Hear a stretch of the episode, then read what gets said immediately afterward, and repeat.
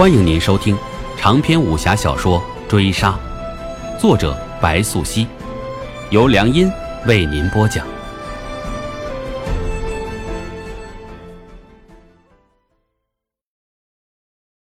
第七十四回，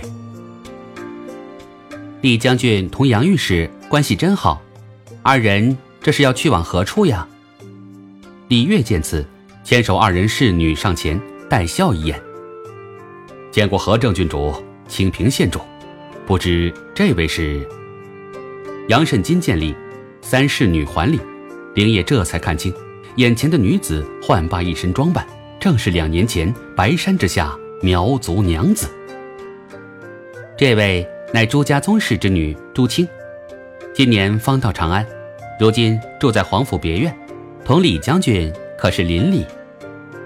李月回话，推攘李嫣，又道：“清平县主不太舒服，还望李将军照顾一二。”灵叶识出空青，空青自也认出灵叶，两将对看一眼，见礼，仿若不识，面上虽冷，心中却各怀鬼胎，互有猜度。不知清平县主哪里不是？要否送回府上啊？杨慎金听罢开口，为李月抢话道：“那倒不必。听闻杨御史才高八斗，不如随行。我两姊妹如今正在庙事前头，今日有字谜可玩，杨御史可否赏脸相助啊？至于县主，他走得慢些，有李将军作陪，想必不会有事。”李月一口气说罢，已将诸人安排妥当。见杨慎金沉默片刻，旋即拱手应答。杨慎金不傻，他揣摩灵叶没有婉拒，一双明目只盯着李嫣看，此计猜出一二，成全。三人一行离去，此时只剩下灵叶、李嫣二人。李嫣站定原地，垂手不语。等了半晌，灵叶就解下配册一道，伸到他手边，低声道：“跟我走吧，去后面歇会儿。”这话出口，灵叶可见李嫣疏忽抬手，一双美目流转，面上有笑，仍隐忍不发。他有他的矜持，灵叶心中了然，却越发觉得他可爱。你若喜欢一个人，你看他如何都可爱；你若不喜欢一个人，你看他如何都是可憎。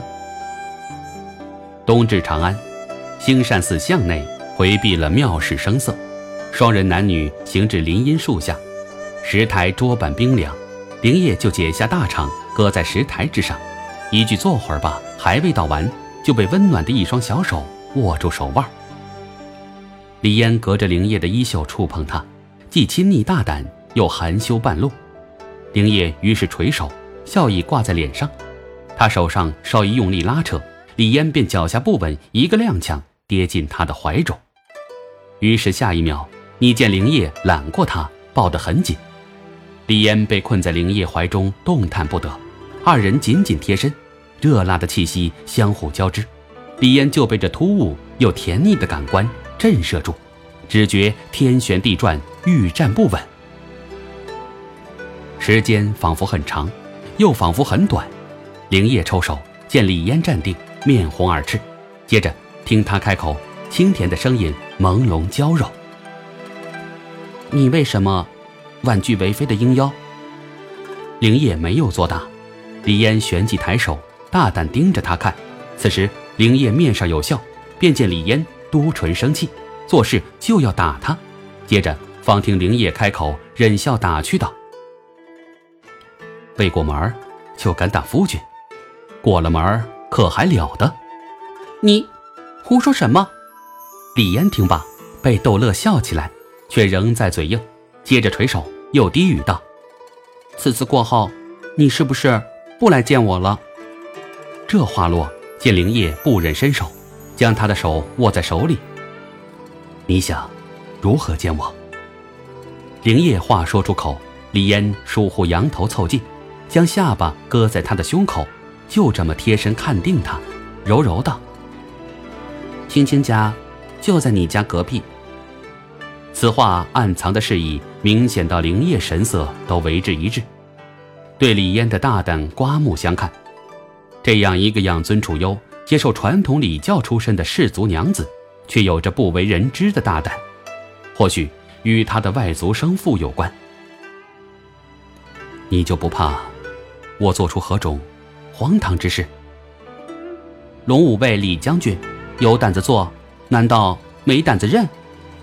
李嫣听罢，反问灵叶一句，将灵叶问住。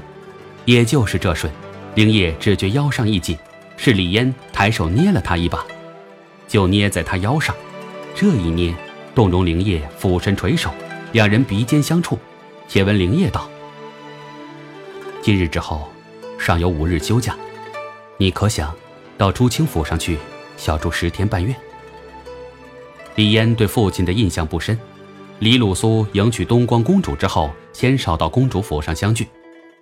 闻说他对过世的小妾感情很深，反倒对先后迎娶的二位公主态度冷淡。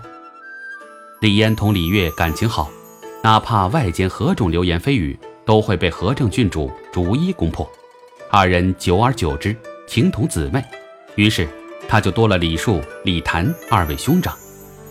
李鲁苏过世之后，东光公主的待遇反倒有所提升，公主府的日子甚至比之前还要宽裕。李嫣没有受过苦，她是真材实料的侍女出生，所有的天真烂漫都是戏文里的样子，所以她的大胆放肆藏在那娇柔乖巧的性子之下，见过的人为数不多。灵叶是其中之一，他被李嫣吸引，他自己仍道不清缘由，但他就是喜欢她，喜欢她的乖巧，喜欢她的羞怯，喜欢她的大胆亦。喜欢他的放肆。二人私会已是深夜，灵叶护送空清归家，李嫣便随行小住皇府别院。灵叶从未想过，自己一身非凡武艺会用在夜里偷窥侍女之上。说来好笑，此事比林府受益过。曹疯子若是知道，不知作何感想。李嫣梳洗过，打赏了婢女离开。人坐定铜镜之下，空留一盏孤灯，胸中仿佛揣了一只兔子，砰砰乱跳。他的手心出汗，对自己的出格言行大有快感。这一时等待不长，亥时的鼓声才过，他就等来了灵叶。本回追杀播讲完毕，感谢您的收听。